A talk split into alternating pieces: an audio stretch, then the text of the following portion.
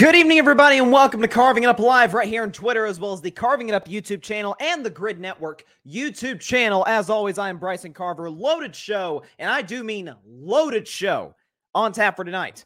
NFL, college football, Major League Baseball, NBA. We got the whole package for you, ladies and gentlemen. You're gonna have to just strap in, get you know, get ready to go. This is gonna be a fun show. There's no question about it. Obviously, gonna lead off with the terrible news that Joe Burrow is out for the season. I'll lead the show off with that in just in literally just a minute. Also, getting into Lamar Jackson, the Ravens. Why I do not believe Lamar Jackson is in the MVP discussion right now, but he can be because of something that happened last night. I'll get into that.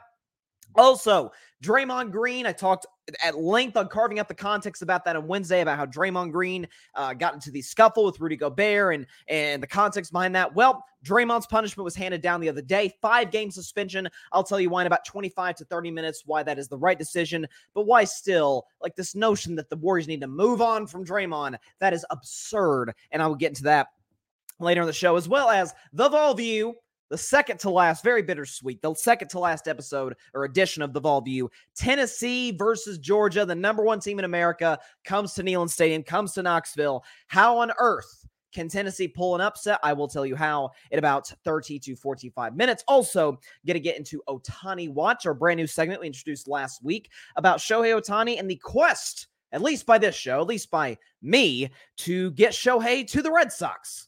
And new reports from an esteemed insider seem to indicate that, yeah, Ohtani's strongly considering Old Beantown as a potential destination, along with the Dodgers. So I'll get to that. And of course, the end of the show, week 11 NFL predictions. We have got some fantastic matchups. I feel amazing about if I were a betting man. I feel great. Well, it's kind of an oxymoron to say Bryce's bleak bet. I feel great about it. That's kind of the point of it being a segment. Uh, and then, of course, my upset of the week. Got a lot of stuff to get into today.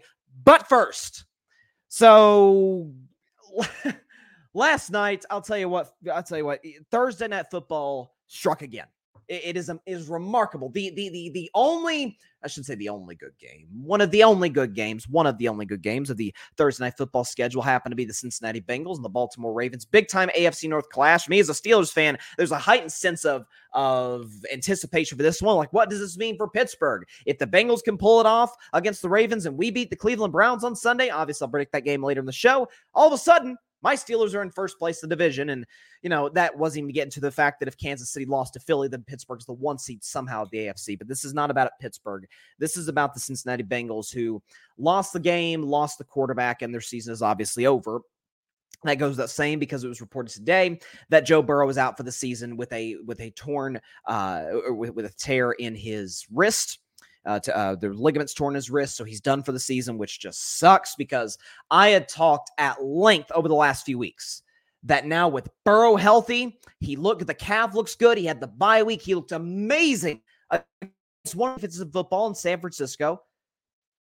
Played well the last week uh, against the Houston Texans and comes into this week against Baltimore, riding high. Bengals are playing good football, playing complementary football, playing a brand of football that is frankly sustainable in the postseason as we've seen. And now he's done for the season, which is very unfortunate. So there is a lot of second guessing. And I can be guilty of that at times. I mean, we live in this social media, Twitter, instant reaction culture where you have to uh, shift one way or the other or wherever the tide falls or wherever the tide rolls, so to speak. I'm not going to do that. And here's why.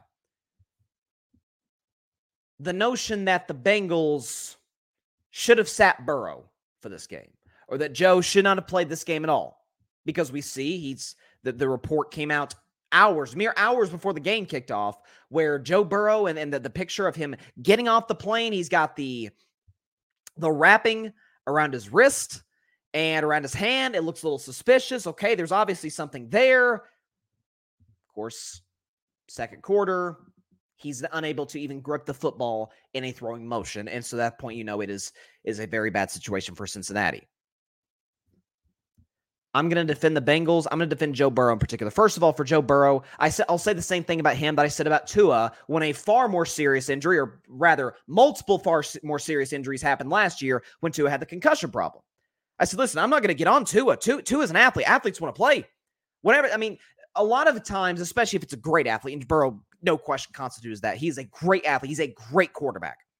Is that when you get to that level, especially we're talking about Joe Burrow, Ohio State transfer wasn't all that good. If you look at his numbers, his first year at LSU, and then 2019, he blows up, throws 60 touchdowns, wins the Heisman. LSU wins the Natty. He gets drafted number one overall, Cincinnati. But then the Bengals are terrible. It's a bad organization well, you know, that he inherits. And of course, you look at the Bengals now, which prior to Burrow going down, I think all of us, or at least most of us, would agree the Bengals were a very, very real, real threat in the AFC when you go through the trials and the tribulations, when you go through the adversity that Burrow, as well as every athlete, especially professional athlete that's ever walked the planet, has gone through, there's a chip on your shoulder. There's a, it, with any successful person, when you work from the gutter to the top, you're always kind of looking over your shoulder. It's not necessarily an insecurity thing. It's a, there's always somebody coming after my spot. Now, nobody's coming after Joe Burrow's spot unless the guy's name is Patrick Mahomes. nobody's coming after Joe Burrow's spot as the quarterback of the Cincinnati Bengals. Heck, nobody's coming after Kenny Pickett's spot in Pittsburgh for the time being, at least.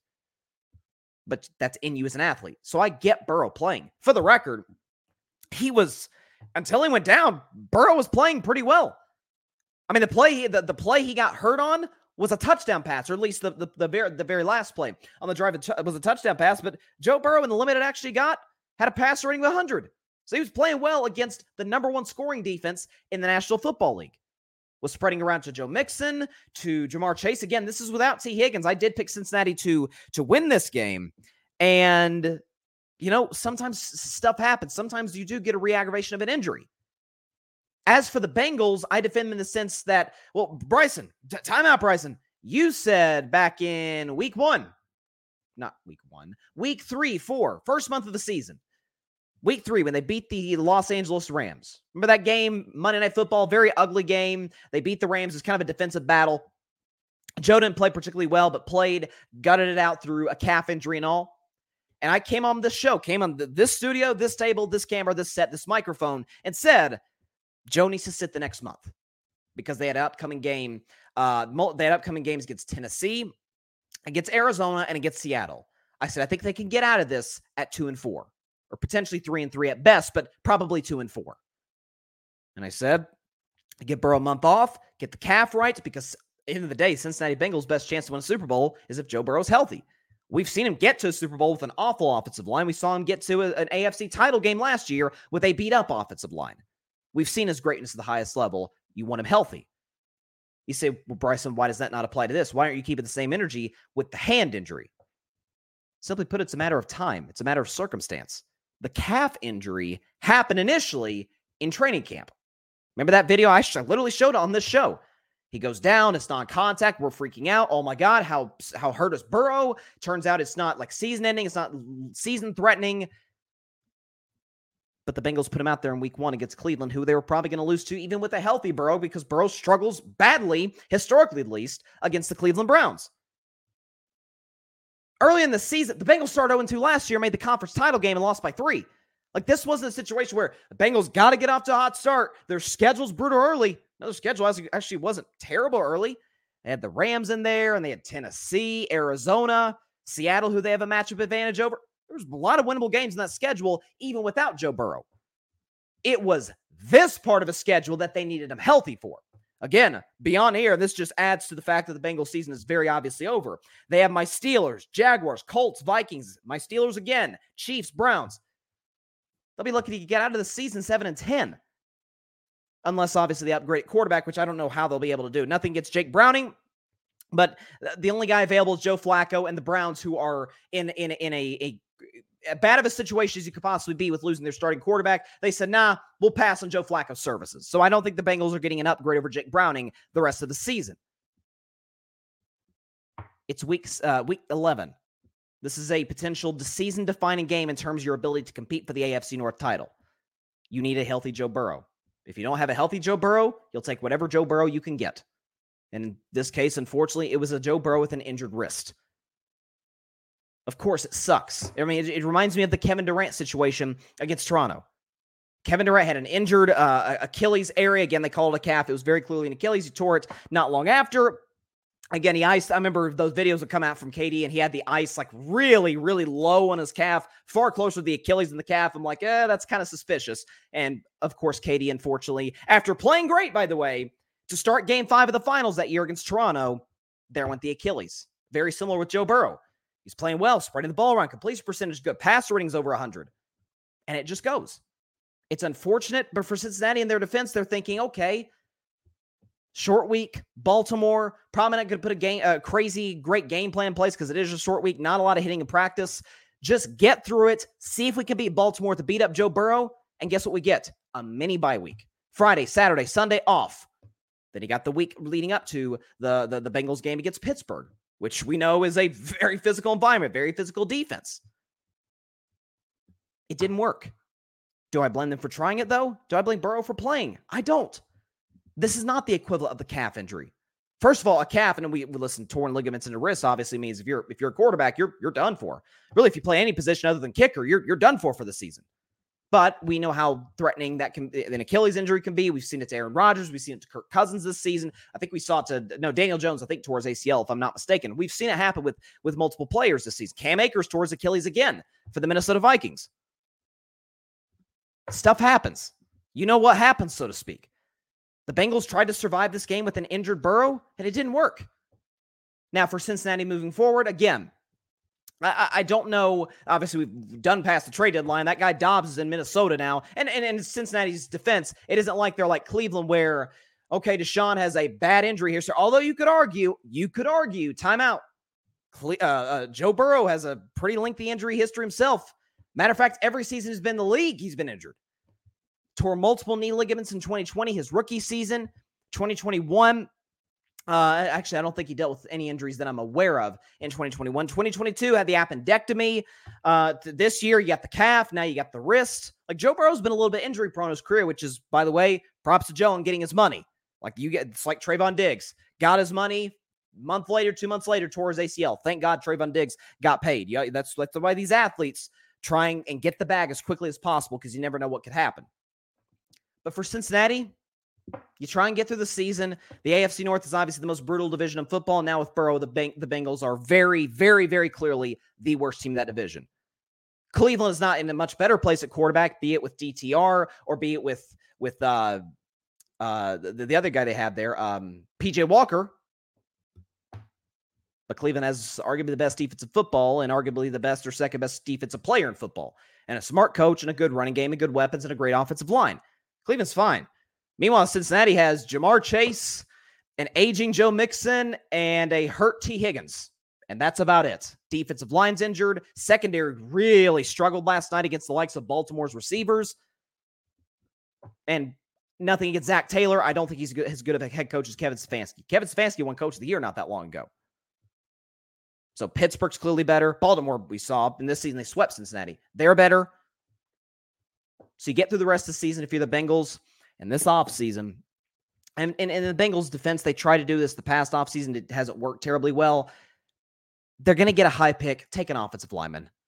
I'm not up to date on the draft prospects in terms of left tackle or interior lineman, guards, centers. But whoever the best guy is on the board at that point, take him.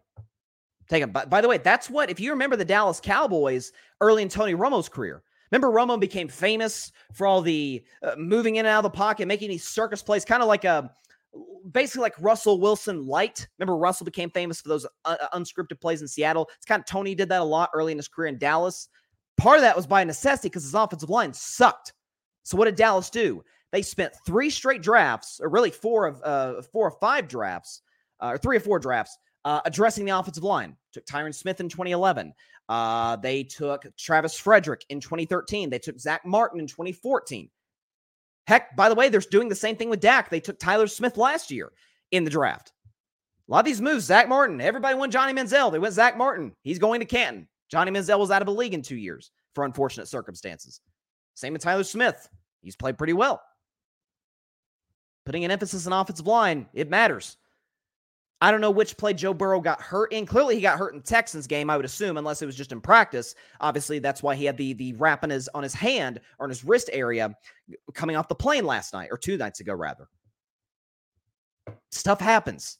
You tried to survive this game, you couldn't. It, it, it's kind of like uh, what I like in the difference between the how they treat treat the calf injury and how they treat the hand injury too. It's kind of like when you, I don't know, if you don't get a great grade on an assignment in the first couple of weeks of the semester in in school, middle school, high school, college, whatever the case may be.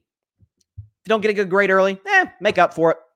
But if you don't get a great grade at midterms or trust me, speaking for experience, college, this is not getting bad grades, but in college, listen, finals are coming up. Like you're trying to make sure you got all your, your stuff in and, and whatnot, get good, getting good grades. You don't, you get a, you get a, a, a, a failing grade two weeks left to go, kind of hurts you a little bit, as opposed to if it's in first week of August and you just weren't prepared. That's kind of where the Bengals were at. They could, they could, they could manage to flunk a couple of tests in the first month, two months of season, September, October. November, they need Burrow. Whatever version of Burrow they can get, they need him. And had they won, heck, had they lost, but Burrow in, exited the game healthy enough, they had 10 days till the next game against Pittsburgh. You would have assumed at that point he could have gotten healthier. So I, I think a lot of this is revisionist history. Um, uh, in, in terms of the reaction to the Burrow injury, in terms of how the league's handling it. So I, I defend Cincinnati in this regard, not the way I defended them with the calf, or didn't defend them with the calf, rather, but I defend them with how they handle this. Obviously, I defend Burrow. Athletes want to play. Athletes want to play. This is what they were put on this earth to do, at least early in their lives as a living, is to play sports, to play it at a high level, make a lot of money doing it, help the community, help their families. That's what Joe was trying to do. He's competitive. Unfortunately, his body couldn't hold up. Hate it for the Bengals, hate it for Burrow, hate it for the NFL. I mean, he's one of the, the premier players of the league. He is, in my mind, undoubtedly the second best quarterback in the league to obviously Mahomes. There's no quarterback I'd take in the NFL over Joe Burrow. None. Even the ones I love. Love Jalen Hurts. Love Trevor Lawrence, although Trevor's not having a great year. Love Dak Prescott and Josh Allen, Justin Herbert. Wouldn't take them over Burrow. He inherited a mess and got him to a Super Bowl and an AFC title game. His body just didn't hold up this year. So I'm pulling for him. Hopefully, a speedy recovery. And uh, listen, I'm a Steelers fan, so it's obviously, does this help the Steelers? Of course it helps the Steelers. We played them twice, likely with Jake Browning at quarterback. But still, you don't want to see the best players of the league go down. So prayers for Burrow, speedy recovery, and hopefully Cincinnati is able to to really not just signing free agent offensive linemen. Because the fact of the matter is, if he's a free agent, if the team he was with decided to let him walk, does that tell you a little bit about maybe they think they have better options? We'll see what Cincinnati does this offseason, but they don't need a receiver. They may lose Tee Higgins in free agency. They got Ja'Marr Chase. They're, they can take a receiver in the third, fourth round. They need to take an offensive lineman with what is going to be a relatively high pick. But that was, I mean, was that not just like a, that was as big of a letdown as you, as you could ever have? Like, I, I felt like, see, the NFL provides us with, provides shows like mine provides you the the, the content uh, listeners and, and viewers, content consumers, and the fans and everybody. They provide us with nothing but nothing but content. They provide us great games, great storylines, and even the games, the, the one o'clock window. Like you'll get those two, three games that are one score games, fourth quarter, two minutes to go. They're just crazy. We're trying to keep up with all of them all at once. So the NFL has more than done its fair share of marketing the league and and giving us a great product on a week to week basis. So the reason I say that is because I feel like I feel like the spoiled kid who um who asked for a who asked for a, uh, a Mercedes from their multi-millionaire parents and instead got a Buick and they're pissed off about it and they're whining and crying about it, you know, being spoiled brats. That's kind of what I feel like right now. I feel like I feel like a little bit of a brat for complaining that a Thursday night game wasn't good, but you know, it's just Thursday night strikes again. I mean, listen, for the record, and then I'll get into Baltimore and Lamar Jackson in particular. I've always hated Thursday night football. All I shouldn't say always. In the last year, I think since the Tua thing, that really, you know, I, I, don't love Thursday. Players will tell you it's they're not ready to go physically for Thursday night football. Uh, obviously, you played on Sunday. It's a physical game, three three and a half hours long. Uh, yeah. By the way, suit up four days four days later for another three and a half hour long physical battle. So I get why players don't like it. Can't imagine the, the, the fans love it. The product isn't as good as it is on Sundays or Mondays or Saturdays once the college football season is over. That's where I'm at on it. That's where I'm at on it. Don't love Thursday night football. I wish they'd, if they want to do like a Friday night, like there's to be a Black Friday game. This to me, the only Thursday night games should be opening weekend, the first game of the year, and then Thanksgiving, which is obviously next Thursday. Like the NFL is doing a Black Friday game. Jets and Dolphins next week, week from today. And I, I, I love it. Shake it up a little bit. Try new ideas. Major League Baseball could learn a thing or two from the NFL and from the NBA. Try new stuff. If it works, product is good. Players get an extra day of rest before that game as opposed to Thursday. I don't know. I'm for that becoming maybe a staple. I mean, I know Friday night Friday night is Friday night lights, high school football. I get that, but it's at least worth a shot. To the Ravens. The Ravens did win the game 34 to 20. Their offense looked fantastic. Lamar Jackson played exceptionally well. A couple touchdown passes, QBR of 70, and a passer rating of 121. Uh, not to mention, contributed 54 yards rushing. So Lamar was fantastic last night. There's no question about it. And it has been an overwhelmingly good season for Lamar Jackson with great moments and some stinkers. Last week against the Browns, blowing the double digit lead, but he also has on his resume a home game, a home win against the Detroit Lions, in which the Ravens beat Detroit by 30. And we know how good Detroit is. Okay, so Lamar has been overwhelmingly good this season, which is why to this point, I would not put him in the MVP discussion. I think CJ Stroud is is the front runner today. What he inherited, what he's doing as a rookie. I'm hearing people say, and some people were, were commenting. I got a lot of feedback on my on my um my CJ Stroud video that I put up on on YouTube earlier this week. Feel free to check that out. But a lot of people saying, "Hey, you can't give CJ Stroud the MVP that hasn't been won by a rookie since Jim Brown in 1957." Well, who says they can't? I mean, is this precedent that we can no longer give MVP to a rookie? That feels a little a, a little rigid for me. But CJ Stroud to me is the front runner. Uh, I think Dak Prescott a second, and then Jared Goff, Jalen Hurts. Now you get into that discussion. Then you're talking about Mahomes, who hasn't had a Mahomesian year, but you never know when he and that KC offense could absolutely explode and get going. So a lot of lot of candidates. Uh, if you want to talk about non-quarterbacks, Tyreek Hill, Christian McCaffrey, T.J. Watt, Myles Garrett, all those guys should be in consideration. Lamar Jackson has a very good stat line. 12 touchdown passes, five interceptions, QBR 62. Uh, he's thrown for over two, uh, 2,400 yards. Uh, th- this season, he is uh, he's got a passer rating, if I can find it here, of 100, right at 100 uh, passer rating. So he's been good. Lamar has been very good this season. Here's the thing, though. You say, Bryce, you're hating on Lamar. Well, first of all, accusing me of hating Lamar is nuts. I've been Lamar's biggest defender out there. I think he's a fantastic. I think he's a top five quarterback in the NFL. I love Lamar Jackson. So I'm not hating on him, Ravens fans. Uh, you're like, oh, he's wearing the Steelers hat. No, always been a Lamar Jackson guy. And but I don't think he's in the MVP discussion today. However, starting next week, oh, you, you darn Skippy can get in the MVP discussion. You look at the Ravens' upcoming schedule, okay? At the Chargers, awful pass defense. They play the Rams, not a good pass defense themselves at Jacksonville. Now, Jacksonville takes the ball away, but that's Lamar versus Trevor Lawrence. Lamar lost to Trevor last year. You remember that? Trevor Lawrence led the team down the field, completed a two point conversion. This is a, a November game in 2022 and outdueled Lamar. Then he got the Niners and the Dolphins and the Steelers to end the season. Some tough games on the schedule for Baltimore the rest of the way. And Lamar, and this is just straight up, this sucks. So many injuries last night. Mark Andrews suffered an ankle injury he's done for the season. One of the premier tight ends. I think he's the third best in the NFL behind Kelce and Kittle. I think Mark Andrews is as good as they come. If you look at the numbers, uh, you know, I saw a stat today saying that Lamar and Mark Andrews are a more efficient duo than Patrick Mahomes and Travis Kelce. I mean, they, these these two are. They came in the league the same year, 2018. Uh, Mark Andrews from Oklahoma, Lamar out of Louisville. I mean, they have they're they're like peas and carrots, man. You know, like, like they're they just mix together. They they play well together. They have a great rapport. Mark Andrews done for the season. So Lamar now, without his number one target, a little bit beat up as we saw yesterday. He got hurt early in the game, came back. We saw him at times limping around, little Jalen Hurts esque.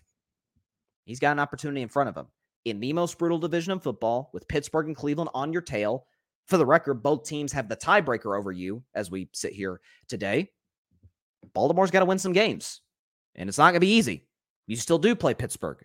You still do play Miami and the Jaguars and the 49ers. We know how loaded that defense is.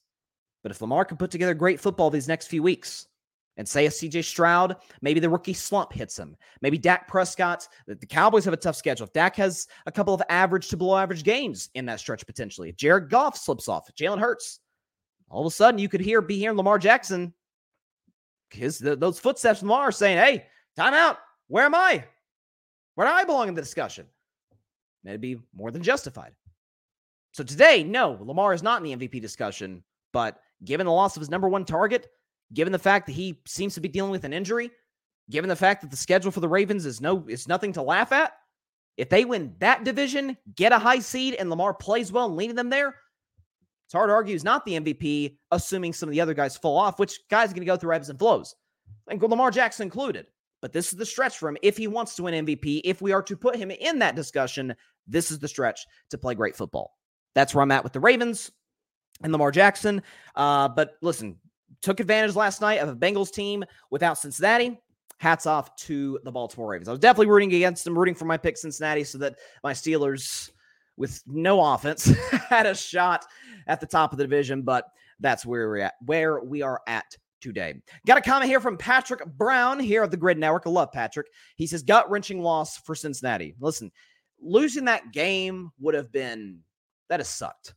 Five and five. I already mentioned the Bengals' uh, schedule moving forward. It is it is probably the toughest in the league. Them and Buffalo, they're kind of in that discussion. It's a tough, tough schedule the rest of the way.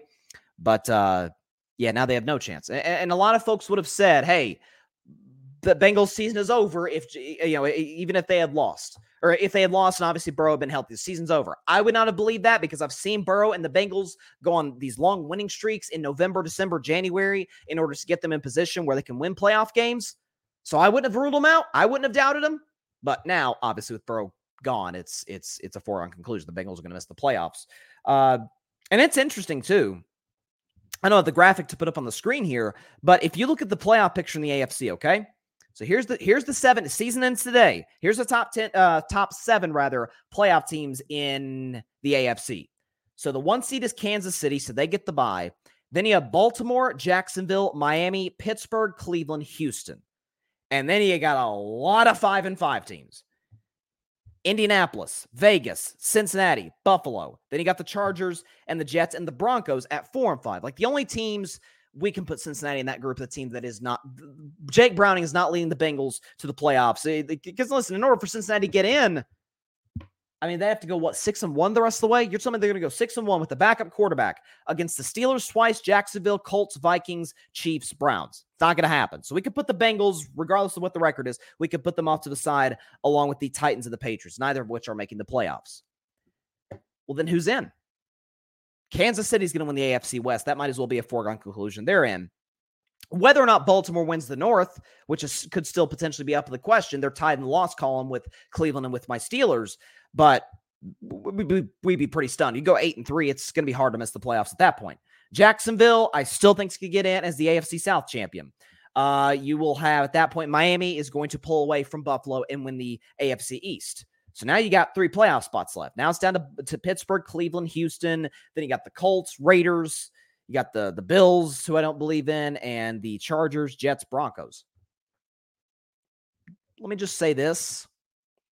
I know they're in the standings today. They're in 14th place. Watch out for Denver. That's just watch out for Denver because they're playing good mm. football. They've established a run game. Russell's playing very well. Excuse me. The defense has come on. Sean Payton seems to have, have, established an identity in terms of his play calling and, and, and personnel and what, whatnot. I mean, the Broncos schedule the rest of the year, they got some winnable games. They still get to play the Chargers, who have an awful pass defense, twice, I might add. They get to play the Patriots. They get to play the Raiders. Not to mention, there's some winnable games. They got a home game against Minnesota, which is a great Sunday night game. Cleveland's going to be tough. Houston, we'll see. I think Houston's got a much better quarterback than they do in a coach than they do a roster. Detroit's going to be hard to win. Detroit is the best team left in their schedule. I'm just telling y'all, Denver, you watch out for the Broncos. Watch out for the Denver Broncos. No doubt about that. Okay, so I've decided let's go ahead and do the Vol View, since it is, after all, 6.30 Eastern, 3.30 Pacific. That is when I normally do the Vol View. Let's do that now. Then I'll do the Draymond segments afterwards in about 10 to 15 minutes. So, Tennessee this weekend, it, eh, you know, last weekend was not fun as a Vols fan. I'm just going to tell you right now. So, Tennessee loses to Missouri 36 to 7. It was as bad as the score might indicate. Offensively, turnovers killed us. Defensively, could not get off the field on third down, struggled badly to stop the run. I mean, everything that could have went wrong went wrong for the Tennessee Volunteers. And not to mention, we lost one of our key wide receivers, Dont'e Thornton, for the season with an ankle injury on a touchdown pass of all things, or touchdown catch, at least for him, of all things. So it was not a good day for the Vols. Due to that loss, and then to add salt in the wound, Georgia walloping Ole Miss 45 to 14. Tennessee is now officially out of the SEC East race. So my Vols will have to wait till 2024 to try and make the, uh, the SEC title game for the first time since 2007. But there's always pom- uh, there's always a positive out of a great opportunity. Tennessee at home against numero uno, the number one team in America, the Georgia Bulldogs. So it's Vol View time, ladies and gentlemen. Tennessee's toughest test of the year. But the good news is it is in Neyland Stadium, is in Knoxville. The Vol View starts right now.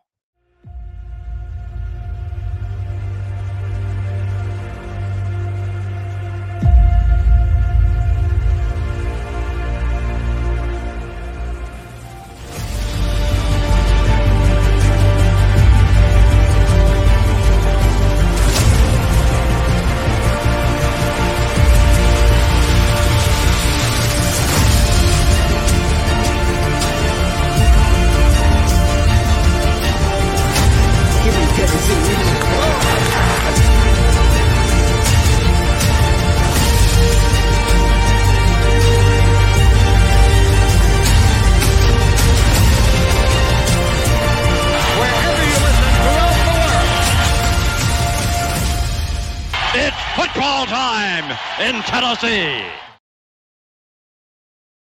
It is indeed football time in Tennessee, and the last football game for Tennessee to be played in Neyland Stadium this season. Very bittersweet. Obviously, this has been uh, a, it has been for for for decades, heck, for a darn century, one of the best atmospheres in all of college football and all college sports. But Tennessee, a home game against, as I just mentioned, the number one team in the country, the Georgia Bulldogs. Georgia on the road is a ten point favorite. Obviously, if this were uh, in Georgia, this would be a 16 point line, at least if you do the math. Uh, Georgia be a 16 point favorite, despite the fact that Tennessee still in the top 25, number 18 in the country.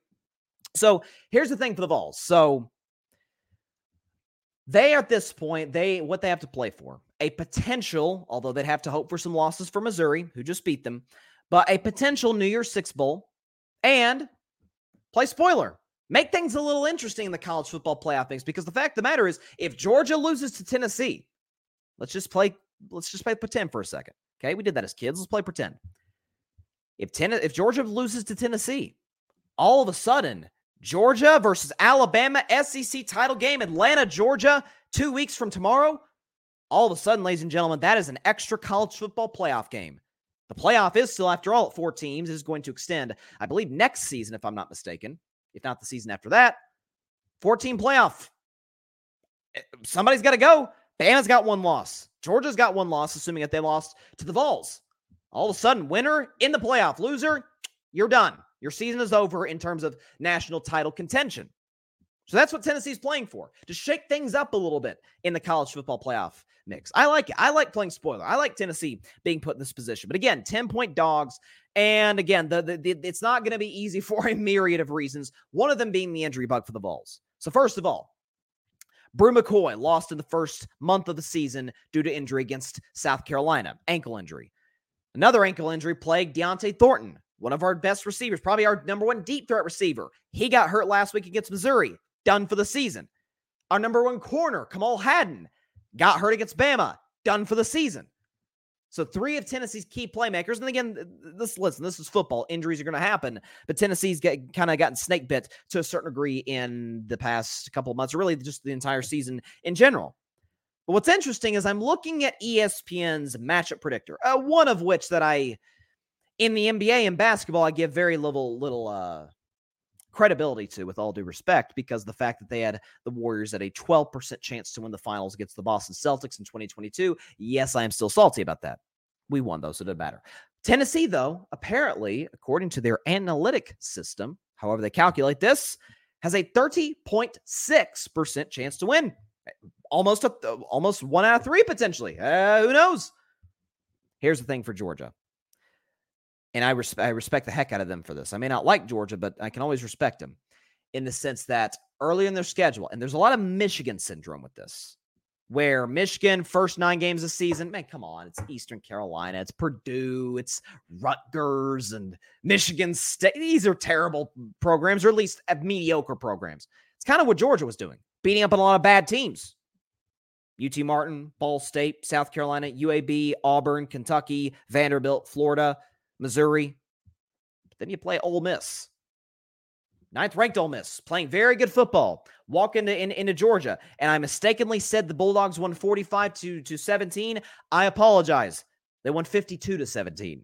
So they took care of business. Carson Beck is playing unbelievable football right now for Georgia. Uh, in this game, had a couple touchdown passes, QBR of 96. The Bulldogs ran for three hundo, 300 yards against Ole Miss. So that's going to be a point of emphasis for Tennessee is that, hey, it's pick your poison. You want Georgia beats you with your pass game, Carson Beck, Brock Bowers, who is going to be a top five pick, potentially, certainly a top 10 pick in this upcoming NFL draft. He is as talented a tight end as we've ever had coming out of, of the draft next year in 2024. Or do you have the running game beat you? With a great Georgia offensive line, another great Georgia offensive line, and Georgia has tended to be running back you or at least running game you. How do you stop them? Well, Tennessee can stop the run, hold Georgia in third down situations. If there's anything Georgia has not done this season, or at least has have it proven this season, it's that they can win in very hostile environments. Here's the road games they played Georgia this year at Auburn. Auburn can be hostile, but it helps when Auburn is better. The Auburn Tigers are sitting here today. If you look at the standings in uh, in the Southeastern Conference, the Auburn Tigers are sitting there at three and four in the SEC. Like they're, mediocre, they're average, they're fine. That's not a, an intimidating place to go play. As for Georgia, again, look at the the rest of their uh, the rest of their schedule. I can pull up here, I apologize, just lost. Okay, Georgia, other home uh, road games that they played this year. Vanderbilt, come on. Tennessee fans always outnumber Vanderbilt fans. Matter of fact, I didn't watch Georgia Vanderbilt. That was on October 14th. So a month ago, I didn't watch the game. Guarantee there were more Georgia fans than Vanderbilt fans. Vanderbilt doesn't have a fan base, okay? Except when there's baseball. Then they all come out of the woodworks. I don't, it's funny how that works. Georgia or uh, Florida, neutral site game, Jacksonville. Florida's mediocre. Eh, it's not a hostile environment. But you know what is? Neyland Stadium. Let me tell you some y'all. Been in Neyland multiple times. Matter of fact, gonna be there tomorrow. Cannot wait for it. When I say that place gets loud, Last year, Tennessee played Alabama in Neyland Stadium. The earth in Knoxville, Tennessee, literally, I'm dead serious. You could look this up, folks. No, don't take my word for it. Look it up. The earth shook. Shook at Neyland Stadium. It was so loud. That's what that's what's gonna be like on Saturday. For Tennessee, for of all Nation, for of all Faithful, Knoxville, Tennessee, Neyland Stadium. Oh, what do we got to lose? Uh, we're not obviously not going to make the playoff. Nowhere near that. Uh, we're, we're not going to make the SEC title game. We're mathematically eliminated. We don't like Georgia. Let's screw up their season. Let's put them on the brink of potential college football playoff elimination two weeks from now when they face Alabama.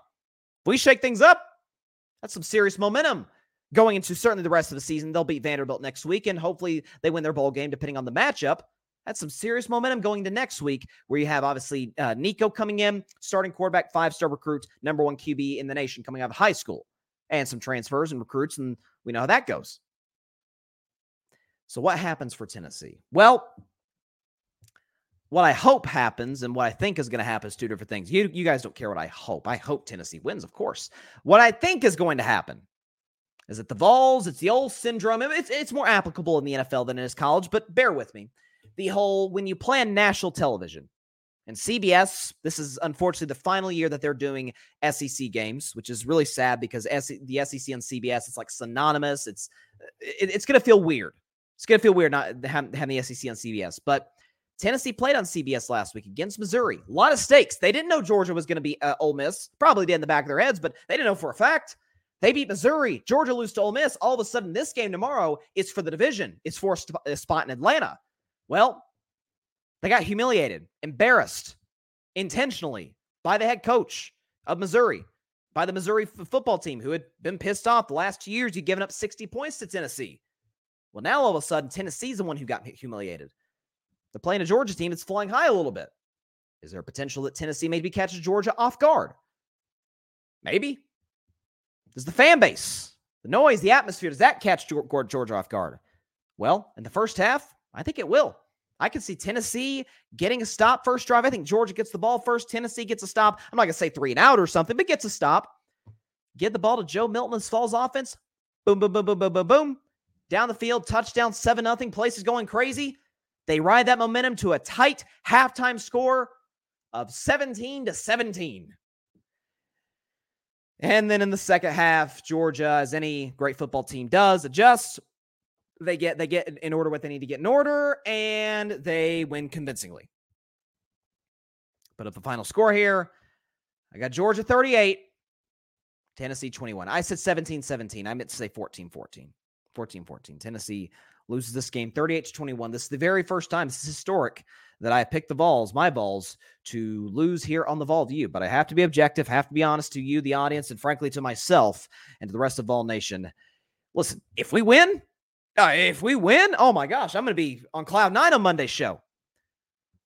I don't anticipate that happening, though. I think the number one team in America gets the W, sends Tennessee to Vanderbilt at seven and four, and that's what that is. So, and I hope we win.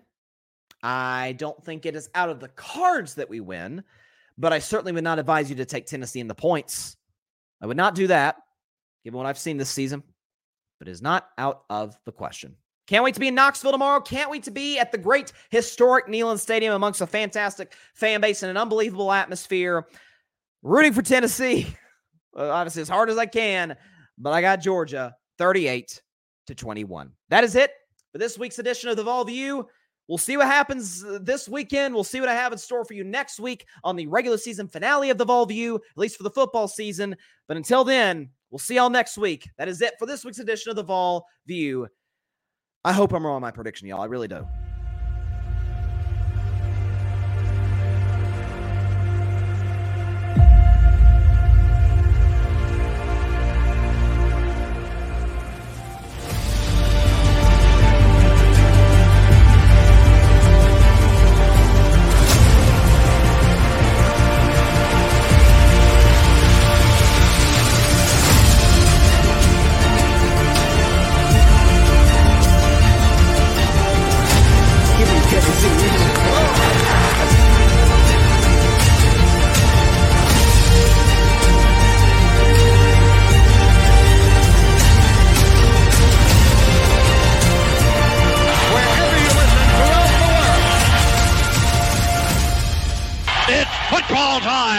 In Tennessee.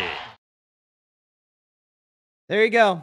That's funny, y'all. I just got a text from my just got a text from my dad. He said, uh, with that pick, you are not going tomorrow. So I guess I guess I'm now officially banned from going to, to kneel and save. I guess no, but I can't, I can't wait to be there tomorrow. It's gonna be fantastic.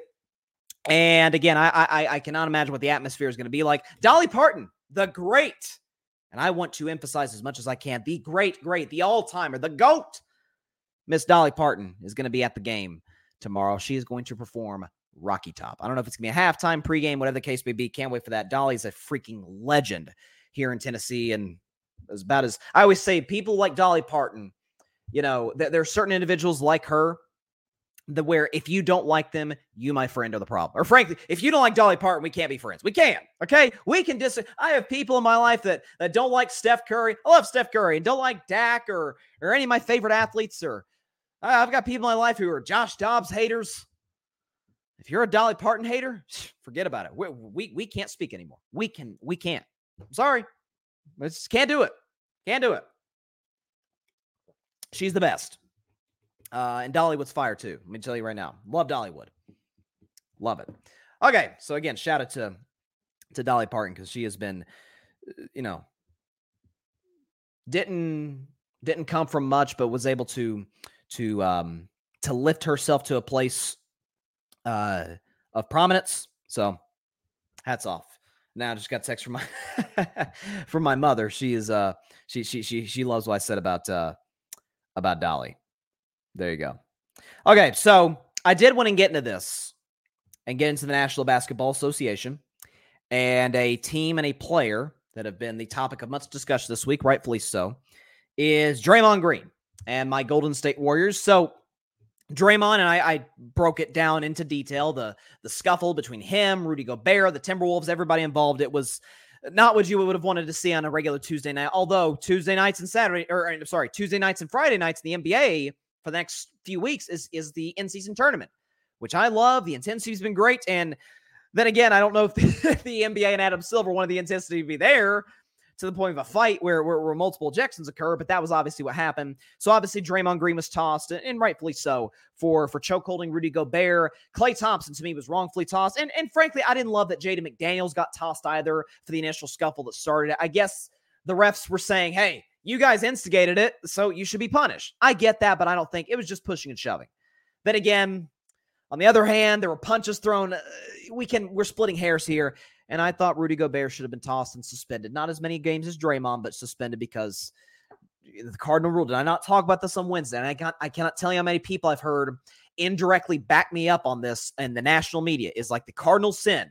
You do not touch another team's player during a scuffle. You don't do it. You grab your own guy if you're not obviously the one doing the fighting. You grab your guy, pull him out. That's what Chris Paul did with Klay Thompson. That's what Mike Conley did with Jaden McDaniels. Rudy Gobert escalated the situation by grabbing Klay Thompson's head. Draymond Green saw that. We know his history with Rudy Gobert, grabbed Rudy Gobert, obviously held on to him for way too long. That was my criticism of Draymond. He was 1000% in the wrong for that. You don't you don't put a guy in a headlock for 7 minutes or 7 minutes for for 7 seconds. Uh that that's you don't do that. Can't do that. So Draymond Green got announced by the NBA on Wednesday night, literally like an hour after my show ended, that he has been suspended for five games. So Klay Thompson, Jaden McDaniels, and Rudy Gobert uh, were all fine. Draymond was fine as well. And of course, uh, he was the only one to be suspended. So again, I would have suspended Rudy because Draymond doesn't do what he does, I think, uh, if if Rudy doesn't grab Klay, But that let's we'll put that aside. Warriors Timberwolves play, by the way, in March. I think it's March 24th is the next time they play. Should be should be very interesting. You might want to put that game on national TV because I don't think it is. It is not. I'm just suggesting this. You should put that game on TV.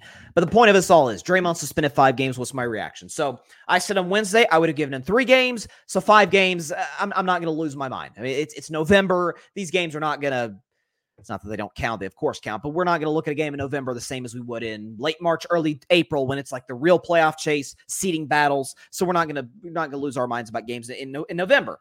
So the five games for for Draymond are last night in a Warriors loss 128 to 109 to the Oklahoma City Thunder. We play the Thunder tomorrow, suspended for that game, and they suspended for a home game against the Rockets, a road game against the Suns, and a home game which happens to be an in-season tournament game against the Spurs, who have one serious offensive threat, obviously Victor Wembanyama. Then Draymond will be back for another in-season tournament game against the Sacramento Kings. That should be a fun one. Tuesday night, November 28th, TNT. Should be a fun one in Sacramento, but Draymond suspended five. I'm not going to lose my mind about that. Here's what I don't like, though, is Draymond has haters out there. I get it. I, I get it. As somebody who loves Draymond Green, I'm not blind. I get why people don't like the guy. Now, do I get why people who romanticize the old days of basketball don't like the guy? That I don't like. That to me is pure blatant hypocrisy. If you love Dennis Rodman and you love people like uh like uh, uh Rick Mahorn and and uh, Charles Oakley, if we like those guys, why don't we like Draymond Green? Which, by the way, those guys, Draymond's has his share of questionable, too dirty plays, not as much as those. But you love them, hate Draymond. To me, that's inconsistent. But I get why people don't like Draymond.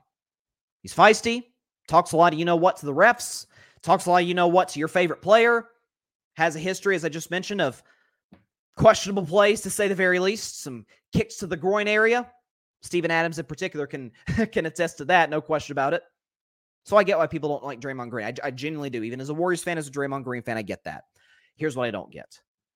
Oh, the juice is no longer worth the squeeze. I've heard that a lot today and yesterday. Draymond Green has become far more trouble than he's worth. No, he hasn't. And I'm not sure there'll be a point in time, at least with Steph Curry there, that he will be. Golden State Warriors are an organization, a franchise that have been the dynasty of the league for the better part of the last decade. But like any dynasty, you need the face of it. You need the superstar. Well, that's obviously Steph. It was Jordan in Chicago. and it was the the the three the three peat for the Lakers. It was really two guys, Shaq and Kobe, but Shaq was the better player at that time. It was Magic Johnson with the Lakers and Bird with the Celtics. It was Russell with the Celtics. Every dynasty, if you want to call the Spurs dynasty, it was Tim Duncan.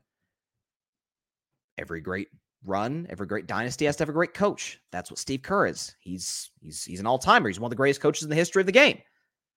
One of the most successful, one of the best in terms of adjusting. That's Steve Kerr. You also got to have kind of the sidekick, the co-star, the other guy who can give you 30 any given night. Well, that's Klay Thompson for the Golden State Warriors. Most most times you have to have a good bench of role players. For Golden State, it's been guys like Andre Iguodala and right now it's uh, Andrew Wiggins. Wiggins isn't playing well, but Wiggins was a massive contributor to the championship a year and a half ago. But every team has to have the enforcer, and that's who Draymond Green is. That's who Horace Grant was for the first half of the Bulls dynasty. That's who Dennis Rodman was for the second half of the Bulls dynasty. You got to have that guy who is sort of the, I've heard this analogy used for Draymond, sort of the bouncer at the nightclub. That's Dre. His job is to obviously in terms of a basketball sense to to rebound to essentially play point guard for the warriors he plays point guard honestly plays on ball more than steph does uh, to be your defensive stopper but from an emotional psychological and spiritual standpoint for the golden state warriors steph's not a guy who's going to get in your face more times than not neither is Klay Kerr is feisty, but he's a coach. He's not. He's not. Steve Kerr's not going to get another coach's face and be yelling at him and cussing him out. Like that's not. That's not what he's going to be doing. Andrew Wiggins, he's he's kind of a quiet, reserved guy. That's not in his DNA. That's okay. But if that's the case, you need a Draymond Green. Can you imagine? Or let me phrase it this way: the Los Angeles Clippers have a lot of talent. Whether whether or not we think those guys are in their primes or not, they're talented. Kawhi Leonard's very talented. He's not a leader. Paul George is very talented. Leadership skills, good, not great. Russell Westbrook actually shows some pretty admirable leadership skills today in the fact that he's coming off the bench now but he's like the fifth best player on the team. James Harden, horrendous leadership skills. I promise you, ladies and gentlemen, and this is, I'm gonna get a lot of flack for this, but I don't care. The Clippers would die for Draymond Green. They've got the coach in Ty Lue. They've got the scores, Kawhi Paul George. They've got the distributor in James Harden. They've got the energetic, now bench guy in Russell Westbrook, but they need an enforcer, and none of those guys are it. Who's going to be Zubac, Terrence Mann, Amir Coffey. Like, is, is this is that is that what we got here? That's who Draymond Green is for the Warriors. Frankly, from a basketball standpoint, he's still crucially important. We talk about oh he's he's lost a step defensively. Well, not that much of a step because uh Warriors have a better defensive rating with him than without him, believe it or not. And they have a much better offensive rating with him, 115, than without him, 110. Seem like they kind of need Draymond. I've said his uh, I've said religiously, and this was no disrespect to Klay Thompson. In this run, everybody knows Steph's been the most important guy. That goes without saying. Draymond's number two. He's been for the majority of this run the best defensive player in the league. I think he should have three Defensive Player of the Year awards. He got robbed twice by, well, not by Kawhi Leonard, by the voters who voted for Kawhi Leonard in 2015, 2016. Draymond was clearly a better defensive player then than Kawhi, and he won. He ended up winning in 2017 multiple time first all, first team all defense guy, multiple time all, all defense guy in general. He's made multiple All Star games.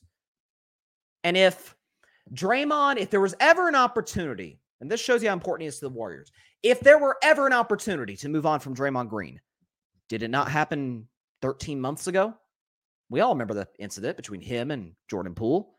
They just paid Jordan Poole $176 million. He was the new golden boy, so to speak wasn't the face of the team, although you couldn't have told him that at the time or maybe even now.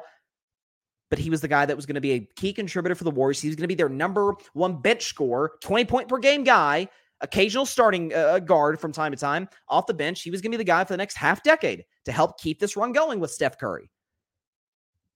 Draymond Green, Warriors didn't extend him. Had a year left in his contract, didn't make as much as Jordan Poole. Socked him in practice. The tape got out to TMZ. Somebody leaked that to TMZ. Kerr was pissed. Organization was pissed. And Draymond was humiliated. And it messed up.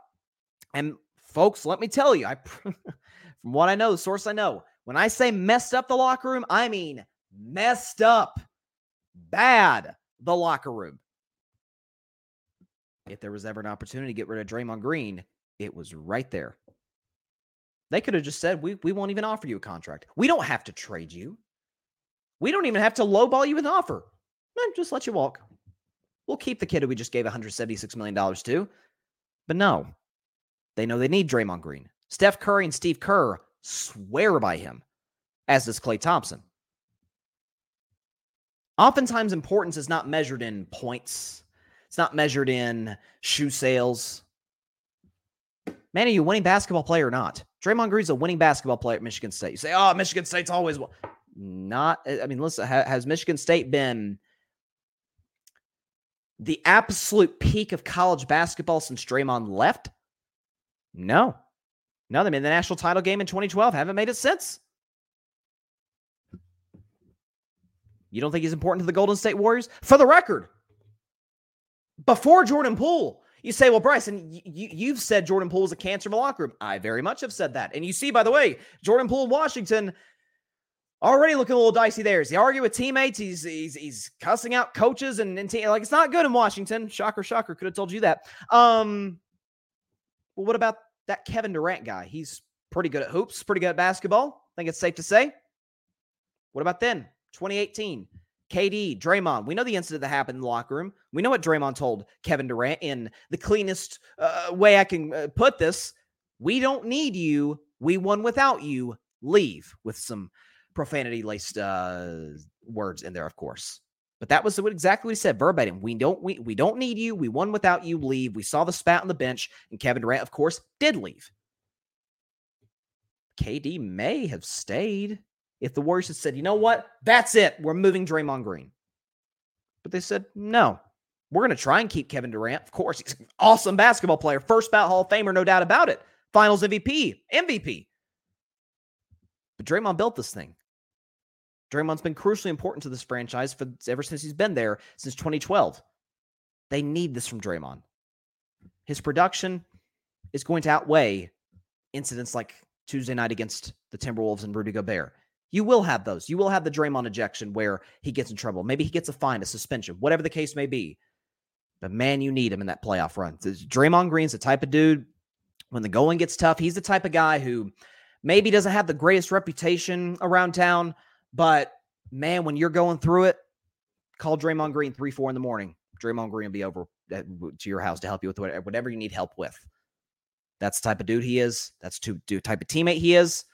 By the way, the thing that he did that was, again, over the top, shouldn't have done it uh, to the extent that he did it, of course, in terms of chokeholding Rudy Gobert. Went way too far in that. Steve Kerr said it himself yesterday before the game.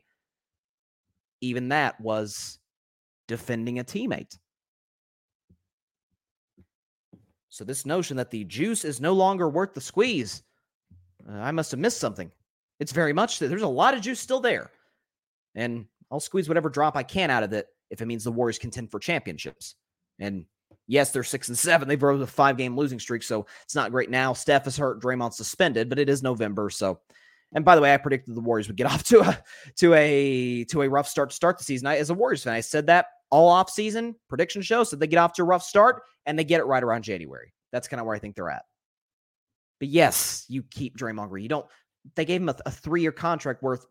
I'm sorry, four year contract worth. uh Was it 125 million dollars? I think. I think that's what it was. Evidently, they thought that the juice was worth the squeeze. I'm going to trust the organiz- the organization, the smart people up in the Bay Area, than some 15 year old living in his mama's basement on Twitter. That's just me. I just think that there's this. I get why people don't like Draymond. I I, I do. You know, Draymond Green played for somebody else. I'd certainly I'd certainly still respect him. Honest to God, I wouldn't like him.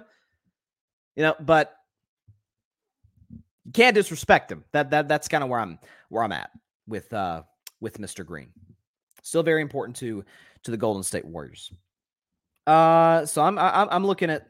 By the way, some NBA news for the listen. It, it can't it, it, can't get worse for the Memphis Grizzlies, which I'm loving every second of. I, I hate the Memphis Grizzlies with a passion. They thought they were the next dynasty. We find the West. Well, as we sit here today, the Grizzlies are last place in the West, below the Blazers and the Spurs, the Jazz. I mean, rebuilding teams are over the Grizzlies in the standings. And now Marcus Smart, and this is genuinely unfortunate. So I this I'm not making fun of this because I don't nobody likes injuries. But Marcus Smart is now out three to five weeks with the foot sprain. So Memphis can't catch a break. And uh, I'm telling you, should have kept Tyus Jones. Should have kept Tyus Jones. They're paying the price for that. Tyus Jones, if you look at the numbers with the Grizzlies, I've done multiple segments on this in the past. Did it in 2022 during the playoffs. Did it certainly last playoffs, 2023, when Ja missed that one game against the Lakers in game two. I said the, the, the Grizzlies are un, an objectively better basketball team with Tyus Jones as opposed to Ja Morant. Offensive rating was better, defensive rating was better, points per game was better, points given up was was not as much. Record was better, winning percentage was better. I mean, it's I'm not saying you you moved Ja Morant, but I am saying you probably should have let go of Tyus Jones for an aging. And when you call Marcus Smart a point guard, he's he's more of just a, a two guard who's who's a solid defensive player. That's what he is at this advanced stage and age of his career. Absent the smart injury, because I don't root for injury, nobody does. No, no, you know, person with any sense of empathy. That said, loving the Grizzlies' downfall. Then again, is it that much of a downfall when they never really climbed that high to begin with? In the Ja Morant era, they won one playoff series. Uh, what, what, are we talking about here? It's not like they've been to a Western Conference Finals. Not like they they lost in a buzzer beater in Game Seven. Uh, no, no, lost to Golden State in six games. Got smoked by the Lakers in six games in 2023. Come on, Ja Morant. You could say, well, when Jock comes back, when Jock comes back, there'll be a playing team.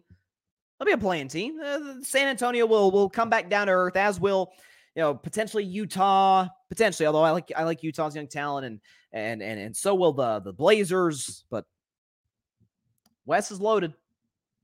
West is loaded, and everybody everybody's just chasing Denver.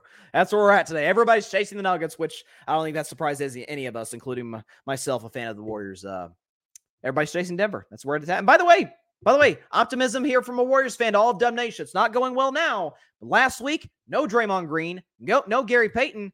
And if Steph Curry hits a floater, and by the way, it was a pretty good look, Steph hits a floater, they take the Nuggets to overtime on the road. They're not too far away from Denver. They certainly have a better bench. And uh, while Jokic is better than Steph, it's not like there's a terribly sizable gap between those two. Good times will return again very, very soon to the Bay Area. Not immediately, but very soon. Uh, at least when Steph gets back. All right.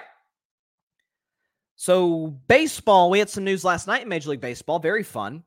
And it transitions me, segues me perfectly into this uh, next segment I'm about to do uh, NFL predictions in 10 minutes. Two, two awards were given out, or two high profile awards were given out.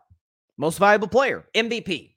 So, Ronald Acuna Jr. of the Atlanta Braves won unanimous National League MVP, rightfully so. He was absolutely spectacular this season. Um, uh, if you look at what he did, he he had uh, 41 home runs, 73 stolen bases, uh, becoming the first member of the 40-70 club, which was remarkable. Uh, on base, he led the NL on base percentage, OPS, hits, and runs scored. And the Major League Major League Baseball lead, he was in second place in batting average, a 337 average. So Ronald Acuna more than deserving of MVP with the Atlanta Braves. And as for the American League, and again, this segues me perfectly. The MVP of the American League was none other than Shohei Ohtani. He also, like Acuna, won unanimously. If you look what Ohtani did uh, this season, it was nothing short uh, of spectacular. Obviously, he got all uh, first place votes. Shohei Ohtani offensively uh, hit a had a 304 average, hit 44 home runs, which led the American League, had 20 stolen bases as a pitcher. He went 10 and 5 with a 314 ERA, striking out 167 batters and only issuing 55 walks in a buck 32 innings. So Shohei's pretty good. And it's fitting. Ohtani Watch, second edition, starts now.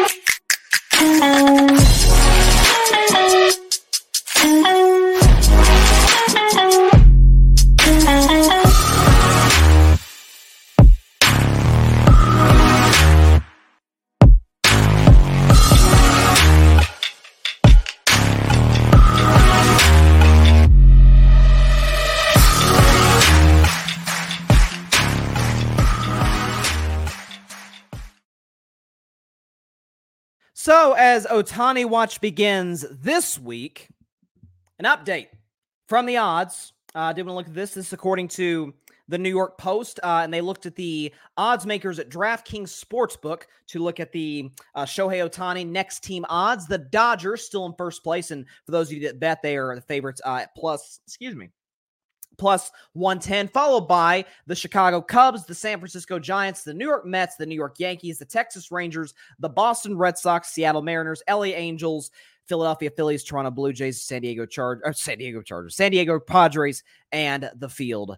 Uh, uh, almost the Chargers again. I'm so used to saying that. Padres, Jays, and the field are tied at plus 2,000. So not a great chance uh, right there. But first thing I noticed right off the bat, and then we'll get into the Red Sox aspect of this specifically, is the fact that Boston is, they were 10th, I believe, uh, last week. They were, according to DraftKings, I think 10th in Major League Baseball odds to sign Shohei. They have creeped up to seventh, which is, I find quite interesting. So look, listen, are the Dodgers still the front runners to, to, to win Shohei? Well, according to DraftKings, they are. And frankly, I think they are.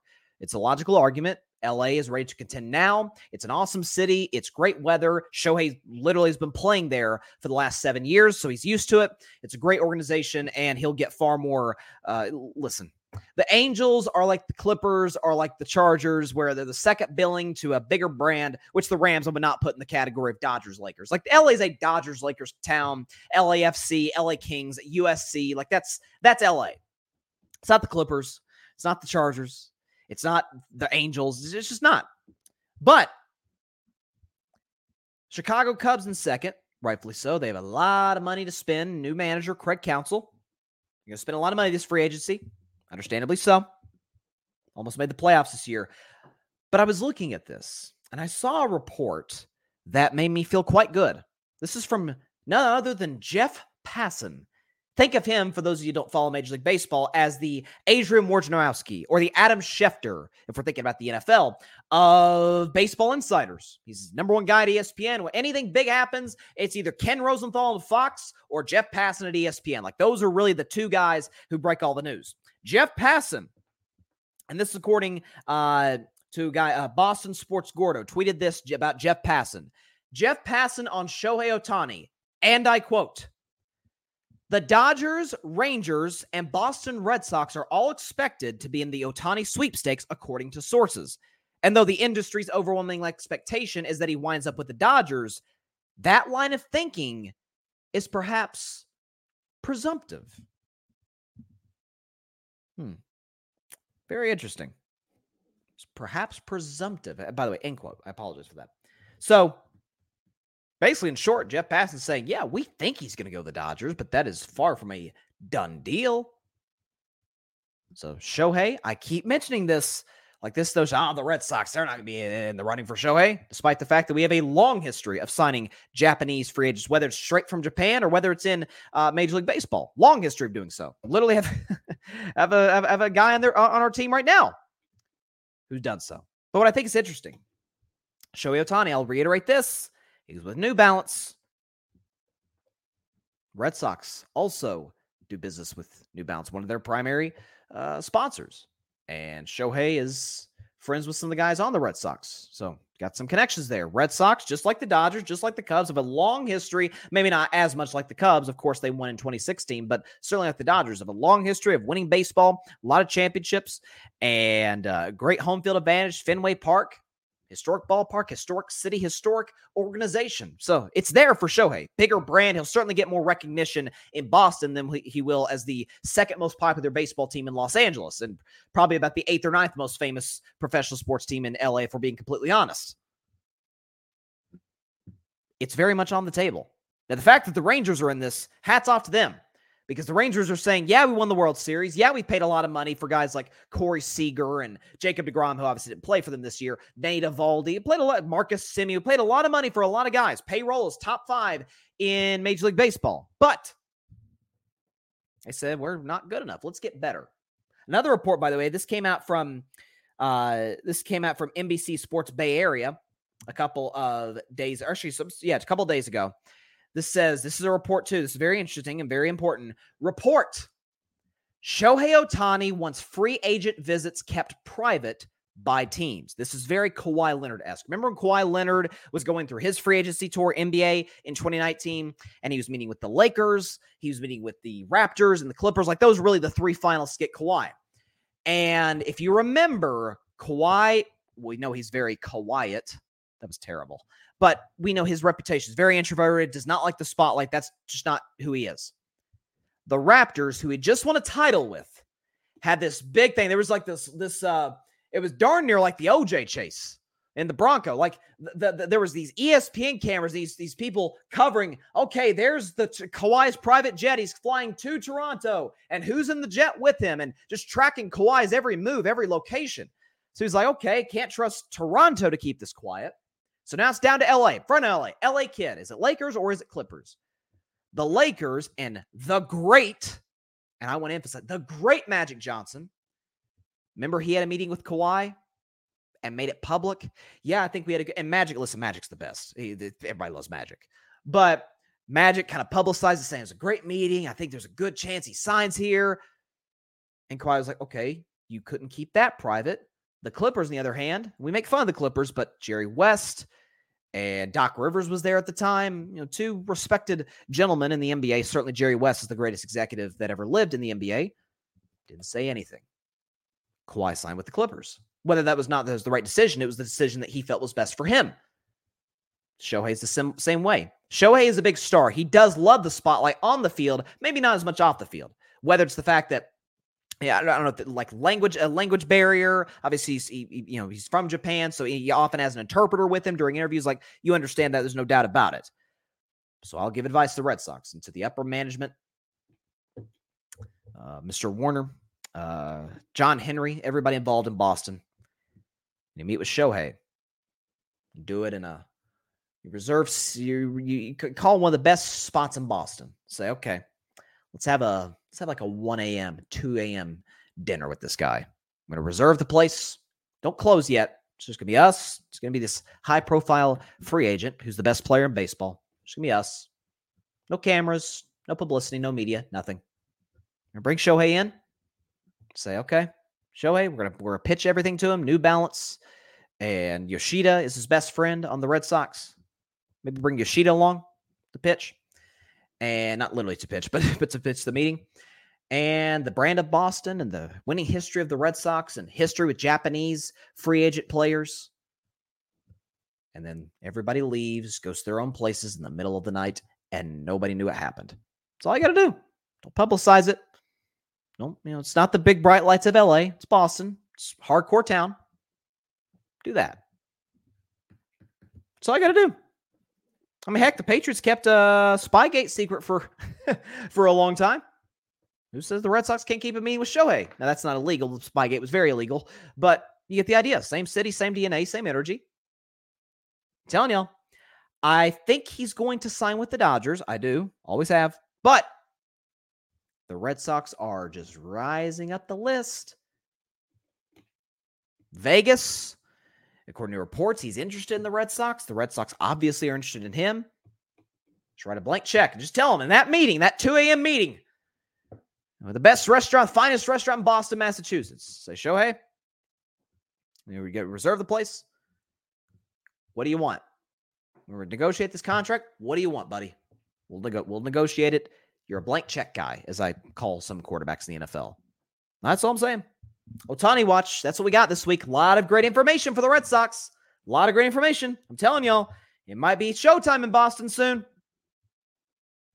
You know, Red Sox getting the upper hand of the Dodgers yet again. Of course, they got the upper hand of us over us in the Mookie trade, so this will be our revenge. Very, very good stuff. Very excited. So, NFL is this weekend, college football is this weekend. There's some fantastic matchups. There's no doubt about it. Cannot wait to see what again the Steelers Browns game is just going to be a freaking dogfight. Uh, not not to be no pun intended. Obviously, the Browns call themselves the dog pound, and everybody knows I don't, or I should say, everybody. Maybe if you don't know, I don't have a whole lot of love for Cleveland, Ohio. Not for the people. The people are great, but I'm talking about the the attitude towards sports in the cities, and most of their organizations tend to be quite incompetent.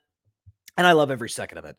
And I'm still bitter from the 2016 finals. I openly, I openly admit that as a Warriors fan.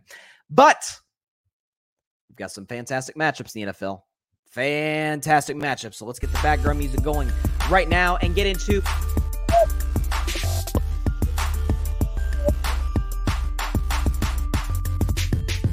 We've got first my Pittsburgh Steelers taking on the Cleveland Browns in a big, big AFC North matchup in Cleveland, Ohio. Browns are favorites minus one and a half, or favorite minus one and a half. So, for Cleveland, obviously they lose Deshaun Watson this week. Season ending shoulder surgery. He's gone for the season. The good news, though, if you are a Browns fan, if you look at the Browns' uh, quarterback production this season, it has statistically uh, been among the worst uh, in terms of passing yards, touchdowns, points scored, completion percentage. I think is last in the NFL. The whole bit. They've not been good at the quarterback position. Whether it's John, Dorian Thompson Robinson, who is going to get the start, the rookie out of UCLA, going to get the start on Sunday, or, whether it's PJ Walker or anybody else. Lost Nick Chubb this season, lost Deshaun. The Deshaun Watson not near as impactful. Obviously, best wishes to him for a, for a, speedy recovery, but it's not going to be a death blow to their season. As the fact, Myles Garrett, great defense, great secondary. Uh, and here's the thing. So Steelers beat the Browns in week two. Crazy Monday night game. A lot of defensive touchdowns, a lot of turnovers in general. Excuse me. Pittsburgh won 22 to 26. And uh, it was our first win of the season. Cleveland dropped one and one that game. Both teams sitting there at six and three, with virtually, certainly this case, this could be said about the Steelers. Not much of an offense to speak of. Not great quarterback play. It's probably gonna be cold and chilly. It's Lake Erie for crying out loud. It's Cleveland, Ohio in, in late November, Sunday before Thanksgiving. It's going to be cold. Okay, so it's going to be ugly football. It is going to be these guys. Thank God neither of these teams play on Thanksgiving because these teams are going to be freaking just tired as you know what, and their bodies will be aching. It's, it's, it's going to be rough out there. Here's the thing, though Dorian Thompson Robinson, watch out, Pittsburgh. He made his first start, yes, against the Ravens. Only only scored three points, and he turned the ball over multiple times. It's a bad, bad day for the rookie. But he didn't know he was going to start until hours before the game. He is no Justin Herbert. We know the story how Herbert got his first start. The doctor punctured Ty, uh, Tyrod Taylor's lung. Herbert took this, made the start, hasn't missed a start since for the Los Angeles Chargers. Dorian Thompson Robinson, newsflash, is not Justin Herbert. Deshaun Watson was supposed to play a game against the against the Ravens, didn't. He came in, did the best he could, but that that was not not terribly productive. I think he'll be impactful with his legs. I think the Browns will try and get the play action involved, but the Steelers, after giving up a lot of yards and getting, I'll say it, outgained again. Can we just get more yards than the opposition? Is that too much to ask? Outgained again. They'll hold firm in the red zone. They'll force the kid into a couple of turnovers.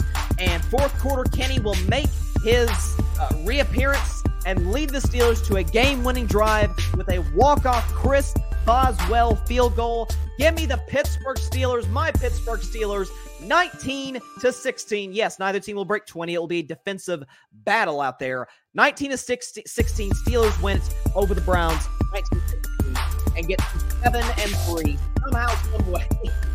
A half game back of the Baltimore Ravens. I don't know if possible, but we got Mike Tomlin, fourth quarter Kenny. Get out. Arizona Cardinals, Houston up next. Texas are favorites. Uh, uh, by the way, obviously, the Steelers. Uh, Cardinals Texans. Texans are a point favorite at home. I cannot remember the last time the Texans were favored by this much at home. It's just been around the franchise really in the last half decade. CJ Stroud's playing incredible football. I've mentioned his numbers multiple times. He's got 15 touchdown passes, best touchdown in the in the league, best pass rating in the NFL when taking shots of 20 or more yards down the field. He's efficient. Shots, Texans are by no means babysitting him and eating him in the NFL, check down throws and play action. No, no, no. Hey, kid, let it rip.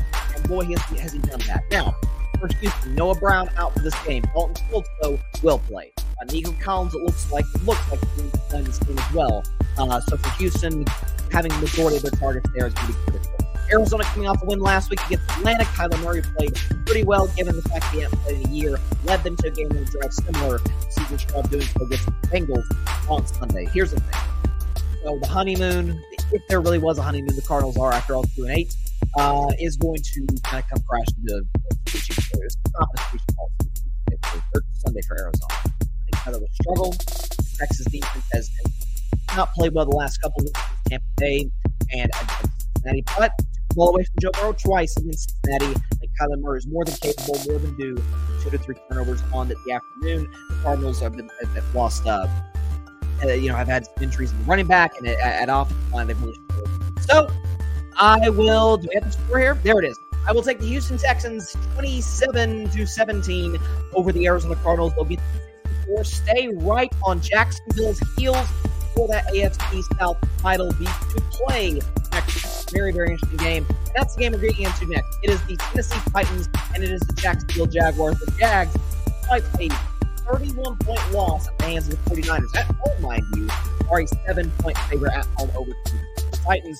Uh, Will Levis, I, I told y'all, he played great against, he played great against Atlanta. It was throwing the ball all over the place. And and DeAndre Hopkins was having his best game as a Titan, his young career as a Titan. I told y'all, I'm going to give him the Jordan Love treatment. Where it's turnover act to one game. Let's see him do it over and over. Or at least he doesn't have to perform touchdowns game. That's unrealistic. But be consistent. Uh, be accurate. Make good decisions. That simple put has not been the case for Mr. Levis. It's gotten worse every game that he's played. He obviously played well. Uh, touchdown pass uh, against the Atlanta Falcons. Against the Steelers, albeit short week, great defense. Uh, but listen, Will Levis had a pass rating in the 60s and threw an interception to end the game. So he struggled throughout the vast majority of that one. Against Tampa Bay, Tennessee only puts up six points, throws another interception, has a QBR 26, a pass rating of 53. So he's gotten worse every week in terms of pass rating, clean, clean with the football. I think it's more the same against Jacksonville defense. But again, still is tied at number one in the NFL in takeaways. I think that will continue, that will maintain. Trevor Lawrence has gotten just ripped to shreds by the media. Understandably so. He played awful against the San Francisco 49ers. He has not played that well this season. Only nine touchdown passes. But you remember a year ago, Jags got hot in week 10. Well, it's week 11 now. So we got hot in week 11 and, and got moving forward. They ended the regular season. Okay? End of the regular season a five game win. On their playoff game, of course, the first playoff game against the Chargers, lose the. That five game winning streak, winning for the playoff game, six game winning streak started, win over the Titans. I think it will happen again. Give me the Jaguars in this game to cover pretty easily, 27 13. Let's just say the Titans' offense, in terms of talent, productivity, and quarterback play, are nowhere near San Francisco 49ers. Give me Jacksonville 27 to 13 over the Tennessee Titans, division rival. Moving on to our next matchup. It is the Las Vegas Raiders and the Miami Dolphins. This was almost my if I were a Batman game. I, even despite the fact Dolphins 13 point favorites, basically touchdown favorites at home. That, that, that's, that's big. Um, and I like the Raiders. I love the energy Antonio Pierce brings to the football team. They got two wins last week, or the last two weeks, both at home, both against the New York teams. Okay? The Giants provide the Jets on Sunday Night Football a week ago. To uh, Tyreek, Waddle, Mike McDaniels, uh, or Mike McDaniel calling the plays. Uh, that's a little bit different story. And here's the thing too about Miami. Okay, I've been saying this. This has been the theme on my show for the last week.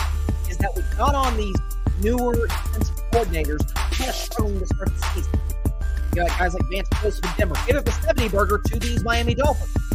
Think about Brian Flores. The Vikings keep really struggling to the season this year, or in, in, in this, this five game winning streak for Minnesota. Vikings are top 10 in, in, in, uh, uh, in terms of yards given up per play. It's been good. They've gotten better. Take time to establish teams. Oftentimes, and I'm guilty of this, be a little bit impatient. Let these quarterbacks implement their scheme.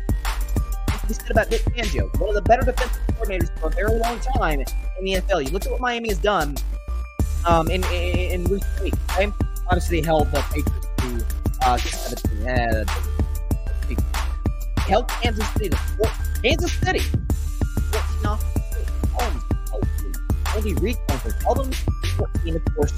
Dolphins turned it over. Tyreek Hill turned it over, and the Chiefs got a defensive touchdown out of that. So, Vic Fangio implementing his game plan, implementing his scheme more and more every week. Jalen Ramsey's healthy. Xavier uh, Howard is is healthy. Has good pass. Bradley Chubb, who played very well against Kansas City. Tua coming off the bye. Tyreek Hill. Cheetah. West. Fresh coming off the flying. Coming off of a, a down game against his old team, Chiefs. He's not happy about that. Just got married during the bye week. We got Mike McDaniel. What do we know about great coaches? Which I think we can say this even this early on about McDaniel. Great off the bye. Raiders flying high, feeling good about themselves. I simply cannot see a scenario with Aidan O'Connell, like kid, like what he brings to the table, that he outduels Tua Tagovailoa. I don't see that happening. I'm going to go with the Miami Dolphins comfortably, and I do mean comfortably, 34 to 10 over the Vegas Raiders, Las Vegas Raiders. to cover, favored minus 13. Take them, take Miami to cover.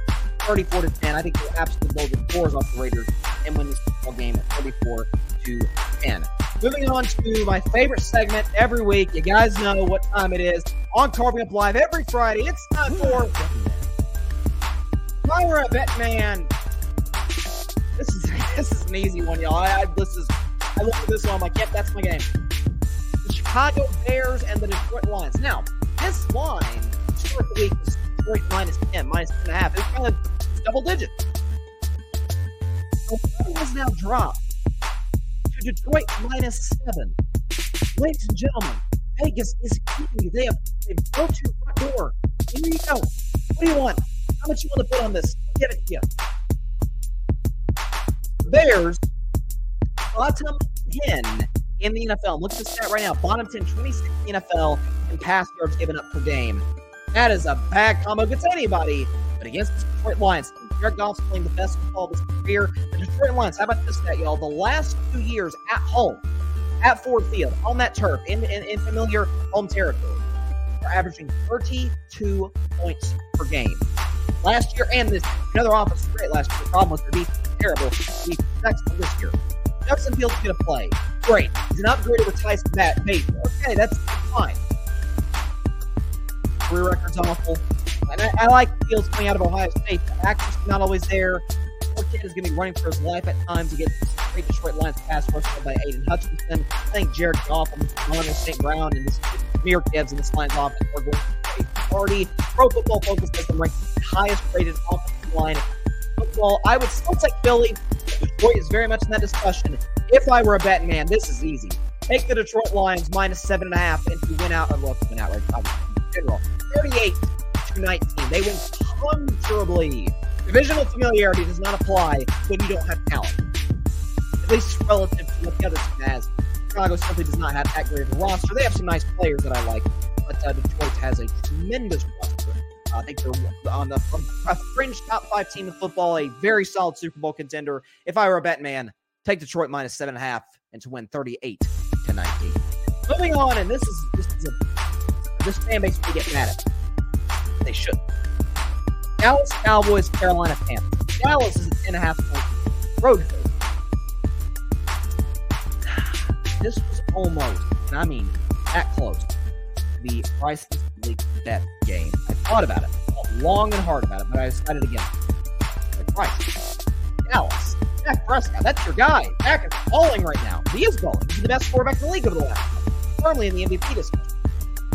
But Carolina, Frank Reich, who I still he hasn't had a great year as a head coach, but I still believe as a head coach, is taking over the play calling duties. Do something with Dallas, maybe exploit on the defensive side of the ball, like Parsons, Stephon Gilmore, etc. Company. Here's the thing about the Carolina Panthers defense. Statistically, if you look at their season totals, they're not great. They're bottom 10 in a lot of categories. But it's still week seven by. That's been the last three games. Okay? Their defense, their defense went from averaging giving up 31 points a game to 19 points a game, giving up 342 yards to 240, 100 yard difference. Up opponents' yards per play, they went from giving up 5.7 yards per play to 4 yards per play. Opposition had 10 passing touchdowns before the bye. They've only given up now one in the last three games. Opposition's pass rating against the Panthers 96 before the bye. After the bye, 80. Carolina's defense, they got hot at the end of last season. Maybe we shouldn't be all that surprised because Brian Burns, that defensive uh, personnel, the defensive personnel they have there is pretty good. This is the classic, classic trap game for the Dallas Cowboys. Pissed off coming up the loss to Philly, and you take it out in your division rival Giants who are awful. Off to you. Dak was off. CeeDee Lamb was incredible. Cowboys defense played well. Mike McCarthy coached a good game. Carolina is, I think, you could argue might be worse than the Giants. They have a worse record than the Giants. Spoken to Bryce Young. Come on now. I'll take Bryce Young or Tommy Vito. Come on now. What are we talking about? Let's get the Giants just a second. Dallas is at the beginning game on, on Thursday night. Washington Commanders. Thursday, uh, the, the Thanksgiving game, and, and oh, it's the highest rated game of the year. Dallas, Washington, not Dallas, Washington, but Dallas and Thanksgiving, highest rated game of the year almost every you look at. Washington's good. Dallas will not look past Washington. I can guarantee that. Panthers, eh, first in the league, one win. I will take Dallas cover 31 to 17. I think Dak will play well. Do not be surprised. Panthers first start of the game, kind of similar to Tennessee, Georgia, right? What I talked about earlier, where which I don't think Carolina crazy atmosphere. That's not a shot at the fans. My buddy Grady's a Panthers But Carolina rides the, the home crowd a little bit. Extra time to prepare for Dallas. They played a Thursday nighter against Chicago. And maybe they score a touchdown first drive of the game. But then Dallas offense will respond, and Dak and CeeDee Lamb will continue their streak being the best quarterback duo since the bye week. Dallas win gets 73 31. 17 and a half. Careful. Be careful. They blow them out. Okay. And I'm taking them a cover, but far from the if I were a that game and closer to that game. It is now time for my upset of the week. Fan base hates me. They're going to love me now. Give me the Green Bay Packers over the Los Angeles Chargers 24 to 21. Green Bay beats LA, LA Chargers 24 to 21. Here's why. So, what do we know about the Green Bay Packers? Well, Jordan Love has not lived up to the expectations that not many other than the cheeseheads out there. Let's be honest, that's not, not the case. Jordan Love, I watched him last week against the Steelers, okay? Yes, third to fourth quarters. Yes, he struggled at times throughout the game. But I saw some good things from him. I saw him make a great throw back corner of the uh, back corner of the end zone uh, early on the first half that game. Again, if you Jordan Love's, uh, you know, his, his stat line, touchdown passes, 89 yards, like yards, 70, Jordan Love pretty well. It almost had almost uh, led the Packers to the game winning drive No, he looks great. Love almost pulled that off. Maybe he's getting more comfortable. Listen, do I think Jordan Love's the answer long term for Green Bay? Absolutely not. I think he's a backup quarterback. Least that's what he's shown us for this, this season. Again, Jordan Love's uh, uh, statistical uh, showing has not been great. He's got 14 touchdowns, 10 picks, as the 22nd ranked QBR in the NFL. Not great. But maybe there's something against Pittsburgh that him and the Matt LaFleur can build off of. Look, Bryson, come out. You're going to take Jordan Love, you've never been a fan of, over Justin Herbert, who you've always loved out of college. You know, funny thing is, by the way, same draft class. Herbert, Love, careers have taken very different paths. But you know where you land matters, and while Jordan Love is, no, is certainly not going to be the Packers franchise guy, and while Herbert's really this Chargers franchise guy, you know about Brandon Staley. Not good late game, not good situation. Neither is the LaFleur. Neither is LaFleur. But a LaFleur defender could say, well, the offense isn't great, but do you have much to work with other than Aaron Jones and AJ Dillon? Christian Watson has had a down season coming out from last year. Maybe Christian Watson, a lot of his success came because he had one of the greatest quarterbacks ever throwing him last year. I think we said about Romeo Doubs. Dobbs has been pretty good, but you know what I'm saying there. Packers offensive line is as good as years past. Meanwhile, Brandon Staley has uh, Khalil Mack and Joey Bosa has a good secondary. Derwin James and the Pack, I'm sorry, the Chargers rank dead last in the NFL in uh, passing. My gut tells me at home, nobody really expects the Packers to win. The Chargers lost a heartbreaker against the Lions at the gun at a field goal. But I'm still going with the Green Bay Packers 24 21. Sis, you happy now? Green Bay wins 24 to 21. Again, I'm not betting this. Ozzy win. What's going to happen? Next game. We've got the New York Giants and the Washington Commanders. The Commanders are eight and a half game. They should be. Again, this is why I push back a little bit, and I quote Bill Parcells all the time, one of the greatest, greatest coaches ever. One quote I kind of disagree with is, "You are what your record says." Well, the Bengals are five and five, but they've got a quarterback that's probably going to lead them only two wins back over the during the season. Travis Khan added where you're at in record. Washington's four and six. Sam Howell's been excellent. Sam Howell's leading the league in passing yards.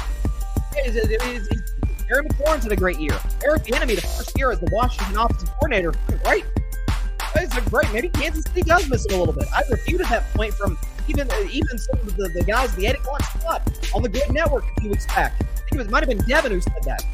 Yeah, Devin, you may you may have had a point there uh, with the enemy. I may have to give you some makeup points. I don't know, but this Washington off flicking the top has not. They gave up a minute drive to Geno again. Missed the 29 points in that game. Uh, you obviously traded Chase, you get traded Montez. Best players are gone. Uh, so we're dealing with injuries to their secondary. But it's. I'm going to do this at quarterback. Beat up offense. Saquon Barkley. Uh, he, uh, back guy. He's got to be like, wait to get out of here. Pretty quick, pretty straight to the point. 27 15. Giants will put together some decent drives. The Commanders' defense isn't as good as Dallas. They'll put together some decent drives.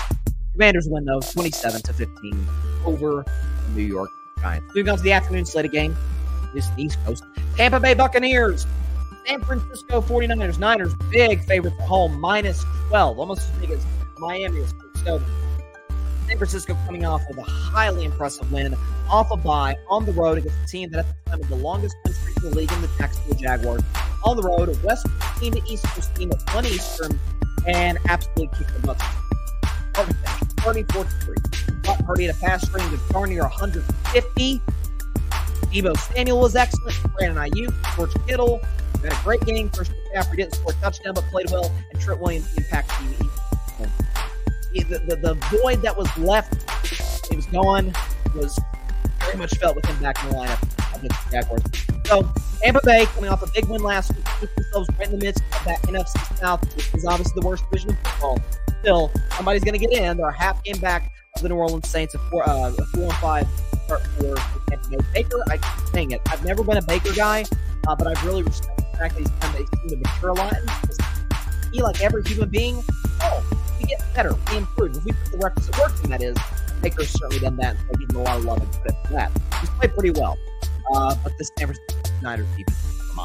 And, I'll defend Baker in 2023. He's got Mike Evans, has a chance to have 10 straight seasons. Could do it in this game. 10 straight seasons. Start his career of a thousand or more yards. He's going to be epitome of consistent wide receiver position. Tampa Bay's got playmakers. Man, this Niners offense and defense too much. Give me the 49ers 31 to 14 over the Tampa Bay Buccaneers. 12 is a big, big, big line. I get that. But give me the Niners 31 to 14 over Tampa Bay. Uh, it is now time for Bryson's Bleak Bet. It is the one game every week that I have absolutely zero confidence predicting. But hey, gotta predict them all. That's what we do here on this show. It's an AFC battle. New York Jets, Buffalo Bills. And uh, listen, Buffalo is a seven point favorite. I, I, this one was, was brutal. I, I, went back and forth, back and forth this all week. I had to finalize it today, and right now I'm good to go. Both teams coming off of a loss, both prime time. That's Sunday Night Football. Uh, offense once again anemic. They haven't scored, I think I saw this the stat correctly, in 37 straight offensive possessions. They've been, is or a touchdown rather. 37 straight offensive possessions. They've been awful. That close has been terrible. Uh, it's great. Turnovers. The Jets keep themselves doing all. I cannot imagine how demoralizing it is every week. It'd one thing if you're the Steelers, like just hold, keep it close to the fourth quarter and the offense will explode. They'll get going. Jets, it's like keep it close, but we may be like a pick six or something to stay in the game. Sauce Gardner, DJ Reed, somebody's going to have to make a play. One of the Williams brothers. You have to have somebody come in and, make something happen. So it's demoralizing. And you got the Buffalo Bills coming off of a gut wrenching loss last week against the Denver Broncos. 12 men on the field, had four turnovers uh, in that football game against Denver. So struggled throughout uh, the 12 men on the field with the Broncos. Mulligan at the game when he field goal with, of course, he hit the left hit at the very end. The Broncos doing good. Uh, Bills sitting at five and five, but arguably the league down the stretch. Team, just part of the tough part of schedule starts the team that they just lost to week one. Now struggled with turnovers in that game. Uh, and, I, and, again, I love Josh. Bills fan, a Bills fan was just getting on me on on YouTube in the comments saying, "Hey, don't write off Josh Allen." Never wrote off Josh Allen. I, I love the guy, love the guy. But I do think that there's aspects of the game that aren't repeatable, uh, or not aren't repeatable, aren't sustainable if the Bills look repeatable. If, of course, we're not going to. We're not even in the playoffs. Been telling all that for the season. This is why it's all part of that. I don't have a bit of confidence in uh, in predicting this football game. I think Josh Allen, Bills offense, uh, Gabe Davis may have a big game. Stefon Diggs is frustrated. You understand why. I will grit my teeth close my eyes, literally close my eyes right here. I'm five. I will take Eight three, 12 over New York Jets. I don't think they're going to get anything going offensively. That being the Jets, I think there's going to be some drive stall for the Bills.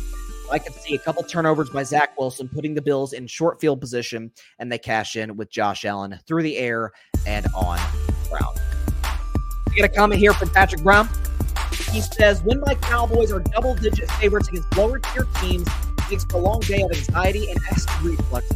Joys of being a Cowboys. Yeah, listen, Patrick. I, I listen last week, and there were some Cowboys fans like, "Oh, watch out for the Giants." I said, "You don't watch out for the Giants at all." Tommy DeVito's at quarterback. You're going to just destroy the Giants. And of course, did. Again, I think they'll cover. I have 31 17 over the Panthers. I think they'll cover. The way Carolina's defense is playing since the bye, be careful. Ultimate trap game. They're looking ahead. Washington, Thanksgiving. Commanders are probably going to beat the Giants and beat them soundly. Commanders are playing well offensively. Like that's a game the Cowboys, Washington, big one. Thanksgiving Day, highly rated game on CBS. Uh, but I will take Dallas to, to win up Carolina 31.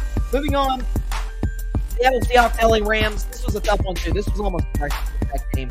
So Seahawks are coming in on the road as a one point favorite. So Geno Smith played very well last week the Washington Commanders. Uh, he struggled with turnovers and in games leading up to that against Baltimore and Cleveland. He able to clean that up and Metcalf, Exton and Jigba and company. Tyler Lockett, who might be the most underrated receiver in the league. I'm just going to throw that out right now. Uh, all three of them contributed at a very high level. Running game's been good. Offensive line is playing better to healthier at this stage of the season. The Rams, though, of great. In six, Stafford's hurt, but off of a bye. That's my rule. Coaches, great coaches at least, coming off of a bye, I have a little bit of an advantage. Rams, week one, went to Seattle, stopped the Seahawks. One of their three wins in this. Stafford played great. That was like the first game where we were like, who's this? Puka Nacua. Oh, this kid's really good. At the time, he was firmly in the Offensive Player of the Year, uh, Offensive Rookie of the Year race. Uh, that, of course, that's going to be one likely unanimously by Stroud, although the question, I think that uh, Puka is going to be voted second or third in that running. He's having a great year. Uh, Matt Stafford's coming back from injury, though. And the Rams reporters, they say, find us. No, spinning the ball. Doesn't seem to be grimacing or being, it doesn't seem to be uncomfortable with that thumb. So I think it's going to be a, you know, a little bit of a trap game for the Seahawks as well. They got a game against San Francisco on Thanksgiving coming up. I'm gonna, I'm gonna, I'm gonna take the upset minor they're a one point dog. At home, I'm gonna take the Rams. Oh, that's the wrong graphic. I apologize. Uh, the right one. Hang on, y'all. 26 24 Seahawks. Not the right one. Okay, 26 24 Rams. There we go. 26 24 Rams over the Seattle Seahawks. Big loss for Seattle. Dallas, whenever Carolina jumps into the wild card race, Seattle loses. When the Rams win, they pouring themselves head above water in the, NFC wild card race. Last game, last game at least. Minnesota Vikings, Denver Broncos. A great day of football be capped with the doozies. So Denver at home minus two and a half, or two and a half points favorite. So I don't know what to do with this game. Minnesota's playing great football, especially the defensive side. They've had in this winning streak quarterback pairs of Phillies, starting quarterback, franchise quarterback, pairs of Phillies, get replaced by a rookie Jaren Hall, who's cussed very early on in his first NFL start. Replaced by this guy. What was his name? What was his name, y'all?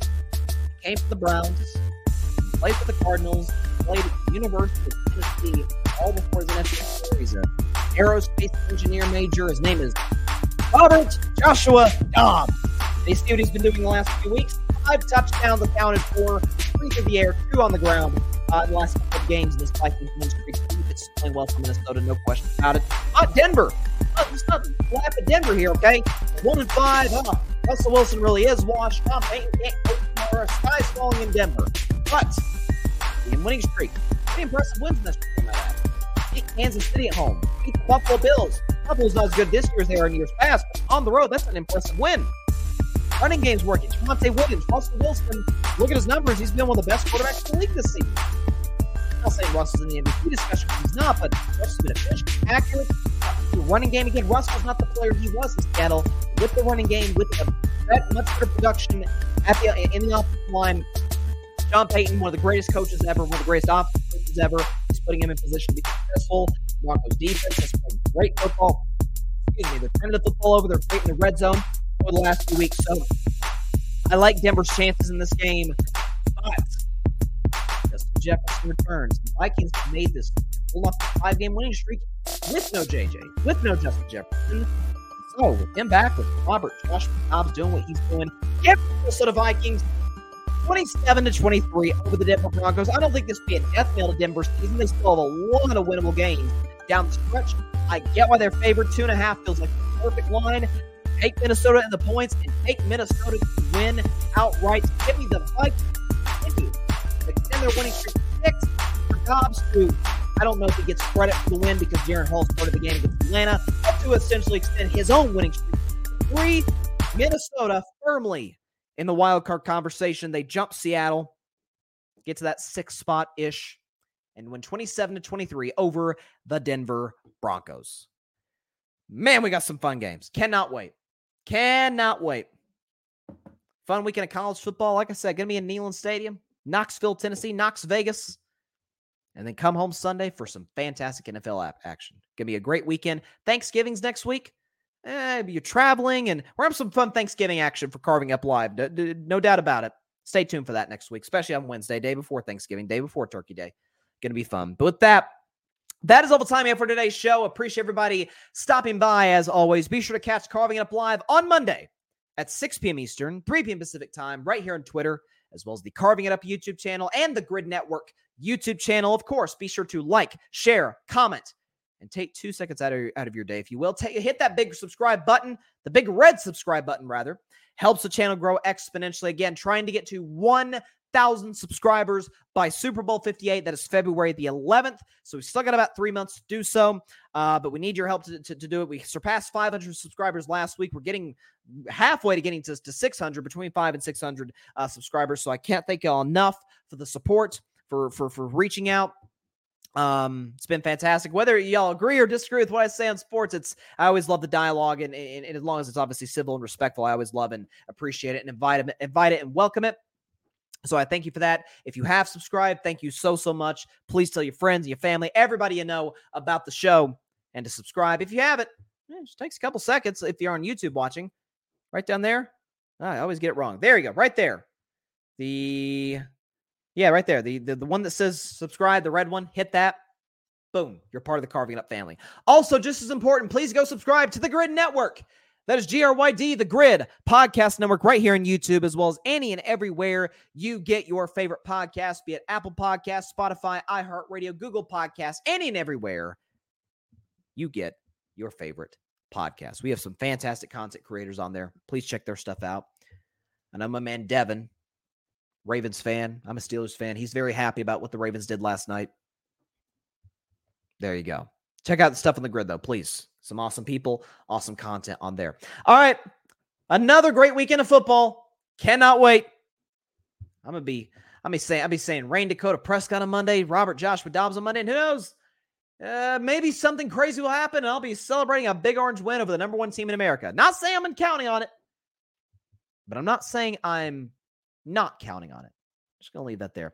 All right. Have a great weekend, y'all. Stay safe out there. Please be sure to take care of your physical as well as your mental health. And as I always say, please, please, please be sure to contact your local state representatives and senators to demand change for gun violence in America. Have to, have to address it. Okay. Fun week of football. Got some basketball and Ohtani news out the wazoo, as we talked about in the show. Fun, fun stuff. Great time in sports. Thanksgiving coming up. So see y'all on Monday. Stay safe out there. God bless you all. Peace up. Do I still have time to revise my Tennessee Georgia score, or is that out of the question? Thanks so much for watching the show on YouTube, and be sure to go click that big red subscribe button and check out the other clips and full shows from Carving It Up Live, as well as our other incredible content creators here on the Grid Network.